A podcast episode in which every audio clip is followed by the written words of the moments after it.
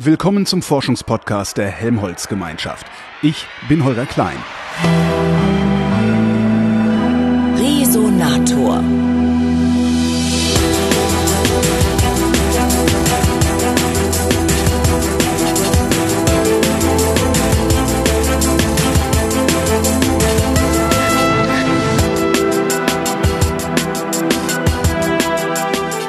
Rüdiger Giese ist Leiter der Arbeitsgruppe Geomechanik und wissenschaftliches Bohren am Geoforschungszentrum Potsdam und arbeitet im Untertagelabor Reiche Zeche an der Bergakademie Freiberg. Die Reiche Zeche feiert Geburtstag und darum habe ich Rüdiger Giese getroffen und mit ihm über diesen Schacht und andere geredet. Ja, das ist äh, sicherlich eines der ältesten Bergwerke oder zumindest die Region, eines der ältesten Bergbauregionen in Deutschland. Ähm, die Reiche Zeche befindet sich ja dort in Freiberg. Das Ganze hat mit dem Silberbergbau angefangen vor einigen Jahrhundert, eine, ja, 800 Jahren letztendlich schon. Ähm, daher ist äh, Freiberg auch relativ reich geworden. Später wurden andere Mineralien dort äh, gefunden, die assoziiert, also in Begleitung mit dem Silber letztendlich dort äh, waren. Äh, das Ganze ging bis äh, Anfang des 20. Jahrhunderts. Letztendlich wurde dort also aktiv dann auch Bergbau betrieben. Die äh, TU Bergakademie Freiberg ist, zumindest habe ich es genannt, ja die älteste oder eine der ältesten Montanuniversitäten der Welt. Der Agricola sagt Ihnen ja vielleicht wahrscheinlich auch was, hat ja auch dort, genau, hat er auch gewirkt. Das heißt, es hat also eine lange, sehr lange Historie. Und umso glücklicher war letztendlich auch der Umstand, dass äh, nach dem Schließen des Bergwerks oder des aktiven Betriebes, dass äh, letztendlich die reiche Zeche unter anderem letztendlich äh, in den Besitz der Universität dann übertragen worden ist als äh, Lehr- und Forschungsstätte. Und äh, davon profitiert sicherlich Freiberg, äh, die Universität dort entsprechend. Sie sagten gerade, also 100 ne, Jahre reiche Zeche mit dem Silberbergbau angefangen. Wir hatten vorhin den Begriff der Exploration. Also ich gucke, hm. ich gucke irgendwie in den Boden, um zu sehen, ob es sich lohnt, danach irgendwas zu graben. Hm.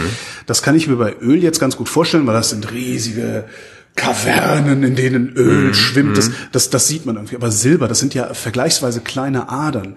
Wie exploriert man sowas? Naja, vor allen Dingen, wie hat man es damals exploriert? War das Zufall? Naja, vor einigen Jahrhunderten ähm, ist man eher sozusagen vom Erfahrungsschatz ausgegangen. Ja. Das heißt, ich hatte ein gewisses Modell letztendlich, würde man heutzutage sagen, äh, der Strukturen, an denen letztendlich diese äh, Silbererze gebunden sind. Das heißt, ich hatte Erfahrung sozusagen, an einem, von einem Punkt auf den nächsten Punkt zu schließen. Ja. Das hat häufig geklappt. Also bevor man das Wort Modell eines Untergrundes kannte, hatte man letztendlich eine gewisse Erfahrung. Also hier Wenn liegen ganz bestimmte Steine rum, die genau, immer rum. In der Regel ist es so zum Beispiel, ist es assoziiert, wenn man das in Verbindung mit anderen Gesteinen letztendlich, und wenn ich die finde, ist wahrscheinlich die Wahrscheinlichkeit hoch, dass ich letztendlich auch silberführende äh, Gesteine finde. Und äh, nach diesem Erfahrungsschatz, der dann immer tradiert worden ist, also immer weitergeleitet worden ist, ist man äh, sicherlich einige hundert Jahre in der Nähe der Oberfläche natürlich relativ gut gefahren. Ähm, da war ja der Aufwand auch etwas geringer. Mhm. Später musste man ja natürlich immer wieder immer tiefer gehen das dann auch andere letztendlich Herausforderungen dann äh, mit sich gebracht hat. Allein diese ganze Wasserwirtschaft, die sehen. Also das heißt, Wasser, Wasser sagt man, ist der, ist der Freund des Bergmanns, aber auch einer, einerseits hasst er ihn auch. Er muss, er benutzt ihn letztendlich zu ähm, Antrieben, zu, also um, um letztendlich auch äh, Menschen zu transportieren, zum Beispiel Energie zu erzeugen. Ja. Aber andererseits äh, ist es eben auch äh, Wasser ist auch störend, ich muss damit irgendwo hin, ansonsten komme ich nicht in größere Tiefen, weil das Wasser ja da unten anstehen tut. Also ja. ich muss Wasser wegtransportieren, aktiv, damit ich dann letztendlich an die, in die größeren Tiefen komme. Insofern ist die Wasserwirtschaft also im Bergbau immer ein großes Thema. Und ähm, in Freiberg war es dementsprechend natürlich auch der Fall. Und äh, ja, später, um auf Ihre Frage zurückzukommen, ja. Erkundung, äh, wie gesagt, da steckt auch so ein bisschen dann auch der Erfahrungsschatz drin. Ähm, häufig sind solche, solche Lagerstätten, äh, also Anreicherungen solcher interessanten äh, Ressourcen äh, an bestimmte Genesen, also Bildungsprozesse gebunden. Zum Beispiel brauche ich Wasserwege, wo dann größere Konzentrationen sich äh, anlangen. Das heißt, Wasserwege heißt schon, wo können dann Wasser fließen? Wasser fließt meistens nicht nur im intakten Gestein, sondern in der Regel entlang von Störungen. Das heißt, aha, Störungen, das heißt, das sind Diskontinuitäten, das heißt, also das Gestein ist irgendwo zerbrochen und solche zerbrochenen Bereiche sozusagen kann man wiederum erkunden. Das heißt, nicht jede gestörte Struktur ist zwangsläufig dann silberführend, aber es ist zumindest ein weiterer Hinweis darauf, dass dort etwas sein könnte. Sagen wir es mal so. Sie suchen also nicht nach Silber, sondern Sie suchen nach günstigen Bedingungen für Silber. Korrekt. Und da bohren Sie dann halt äh, dann tatsächlich physisch rum, um zu sehen, ob da wirklich Silber ist. Ja, bohren würde man normalerweise im zweiten Schritt und zuerst sollte man gucken, dass ich großflächig das vielleicht erkunde und dann die Bohrung wieder an die richtige Stelle setze. Nee, das, das meine ich mit. Also genau, richtig. Ja, ja, dann, dann bohren, um zu gucken, das ist, das, das ist unser, Das sollte unsere Aufgabenstellung sein. Mal, ja. Manchmal ist es auch so, dass die Kollegen dann vorher schon anfangen zu bohren, aber das ist immer so ja, das ist auch immer eine, meistens eine Kostenfrage. Und was ich natürlich selber in der Hand habe, das heißt also, was ich erbohrt habe und in die Hand nehmen kann, dem traue ich sozusagen auch als Mensch natürlich erstmal mehr als irgendwelchen physikalischen Modellen, die ich habe, die ja. also theoretisch durch Messdaten zwar gemessen worden sind, aber ein Stück Gestein in der Hand zu haben und das selber zu sehen, ist immer etwas anderes. Ne? Ich denke gerade, ist das Wissen darum, dass der Erdkern aus Nickel und Eisen besteht, auch nur ein physikalisches Modell? Oder wissen wir das? Weil wir haben da ja noch nicht so hingebohrt, ja. ne? Das fragen Sie, das fragen Sie einen Geophysiker sozusagen, der, dessen Antwort natürlich äh, klar sein muss, äh, dass er natürlich seinen Daten und seinen Messungen letztendlich auch Vertrauen tut. Ja. Das ist äh, nicht nur eine Frage natürlich des Vertrauens. Sehen Sie, Sie können sich das auch so vorstellen, als Wissenschaftler engt man häufiger den Modellraum sozusagen ein. Das heißt, in der Regel ein guter Wissenschaftler wird immer Skepsis haben. Das heißt also, welche anderen Ursachen kann das Ganze auch noch haben? Und wenn ich, nachdem ich alles andere reduziert habe, nur noch zu einer Lösung letztendlich komme, die mir meine Messdaten erklären tut, dann ist es wahrscheinlich die Lösung. Das ist der Sherlock Holmes Ansatz. Ja, genau so ist es. Richtig. Das heißt, wir gehen weiterhin davon aus, dass wir äh, einen äh, Kern aus Nickel und Eisen haben. Hm, ja. Okay.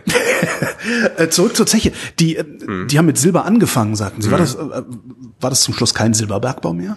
Nein, äh, das Silber, äh, Sie müssen sich ja mal vorstellen, auch heutzutage würde man wahrscheinlich, oder wird man auch Silber antreffen, aber das ist immer die Frage, wie hoch ist der Aufwand, wie groß ist der Kostenaufwand und wie angereichert ist letztendlich das Silber dann noch. Ne?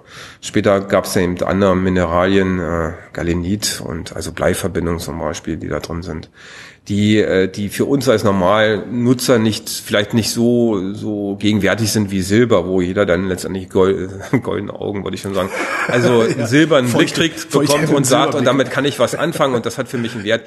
Sondern es gibt ja viele Rohstoffe, die im Untergrund äh, wichtig für die chemische Industrie sind, für andere Veredelungsprozesse. Nehmen Sie zum Beispiel heutzutage das Thema Batterien und so weiter, was wir da alles an, an äh, mineralischen Rohstoffen brauchen, das ein Riesenproblem in der Zukunft darstellen kann. Das heißt, wo will ich diese ganzen Mineralien herkommen?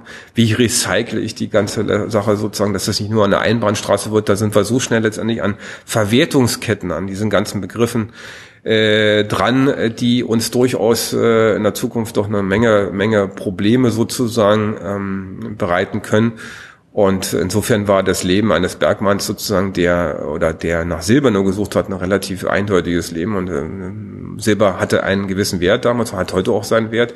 Und damit kann jeder etwas anfangen. Aber es gibt eine Vielzahl von, von Metallen, die für uns oder metallischen und Rohstoffen, die und die wir, auch wenn es nur Kleinstbestandteile ja. sind, heute zum Beispiel Geräte, ihre Geräte, die sie da haben, ja. so nicht funktionieren würden. Das sind in der Regel geringe Mengen, aber äh, das ist äh, durch, kann durchaus eine Herausforderung so, sein, die dann auch zu finden. Coltan ist in jedem Handy mhm. und solche Sachen. Ne? Ja, ja. Insofern, ja. insofern äh, stellt sich sozusagen diese Frage eines modernen Bergbaus, wie man, äh, wie man den aufstellt und vor allem äh, es ist ein sehr komplexer äh, sehr komplexe äh, Sichtweise, die man da haben muss, um letztendlich diese Rohstoffsicherheit, die wir ja alle letztendlich irgendwo brauchen, auch zu gewährleisten. Das sind nicht nur technische, das sind natürlich auch politische Aspekte. Das heißt, ja. das gesamte Spektrum, was man sich vorstellen kann, blieb, spielt eine gewisse Rolle. Dass jetzt die das, reiche Zeche hm. erst Silber ausgespuckt hat, dann irgendwann noch andere Mineralien ausgespuckt hat, die man auch gut gebrauchen konnte. Ist das Zufall oder ist das eigentlich normal, weil da, wo ich Silber finde, finde ich auch die ganzen anderen interessanten. Ja, das ist sicherlich äh, das. Äh, bin kein Rohstoffkundler, aber äh, es, ist, äh, es ist klar, dass sowas kein Zufall ist. Das ja. kann kein Zufall sein, sondern es hat natürlich immer eine genetische Ursache. Das heißt, bestimmte Bildungsbedingungen, bestimmte äh, bestimmte ähm, physikalische Prozesse, die letztendlich zu einer Anreicherung äh, gefügt haben. Und sehen Sie mal, das Erzgebirge heißt ja nicht umsonst Erzgebirge da haben sich die Leute ja schon was gedacht. Und der zweite Standort ist sicherlich in Deutschland auch in der Historie auch der Harz. Ich habe ja auch im Harz studiert, ja. Äh, nach, äh, also ich habe zuerst in Freiberg studiert und später in Klausthal-Zellerfeld. Insofern habe ich zwei dieser Standorte, die geschichtsträchtig sind, äh, letztendlich besucht und äh, konnte ich auch ein bisschen kennenlernen letztendlich. Und wenn man sich mit der Historie beschäftigt, wie was miteinander zusammenhängt, auch in der, in der Geschichte, also wo die entsprechenden Münzen geprägt worden sind, wer hatte welches Geld zur Verfügung, was brauchte ich für eine entsprechende Verhüttung und so weiter, wo sind die Wälder des Harzes hin und so weiter. Also alles hängt miteinander zusammen. Wir leben in einer Kulturlandschaft, die letztendlich sehr weit zurückreicht und da sind solche Leuchtturme wie zum Beispiel die Reiche Zich im Erzgebirge, aber auch letztendlich in Goslar, wenn Sie sich das äh, Schaubergwerk dort betrachten, natürlich äh, Blicke in die Historie, die für uns äh, immer noch sehr, sehr wertvoll ist. Und da verstehen wir letztendlich, warum wir dahin gekommen sind, wo wir jetzt sind und welche vielleicht Probleme wir in der Zukunft vorgenannt sozusagen Rohstoffgewinnung oder Rohstoffsicherheit herstellen, letztendlich in der Zukunft auch reinlaufen können. Im früheren Zeitalter war ja die Erzgewinnung letztendlich und der Bergbau ich will ja heutzutage keinem nahe treten, aber deutlich stärker sozusagen in der Gesellschaft verankert, war, verankert als heutzutage. Wir sehen ja äh, die ganze ähm, Rohstoffproblematik und letztendlich äh, das, was wir letztendlich dort als Mensch äh, im Untergrund, aus dem Untergrund brauchen, aber letztendlich auch, was wir damit erzeugen als Kulturlandschaft im positiven wie auch im negativen Sinne. Ewigkeitskosten. Das ne? ja. hängt uns natürlich sozusagen immer, immer nach und ja. äh, sobald der Mensch etwas braucht, dann äh, verändert er natürlich dann auch die Natur und äh, im besten Fall kann man nur hoffen, dass sich immer ein neues Gleichgewicht einstellt. Wir haben insgesamt über eine Stunde lang über Bergbau und Seismik gesprochen und das ganze Gespräch gibt's in der nächsten Ausgabe des Resonators.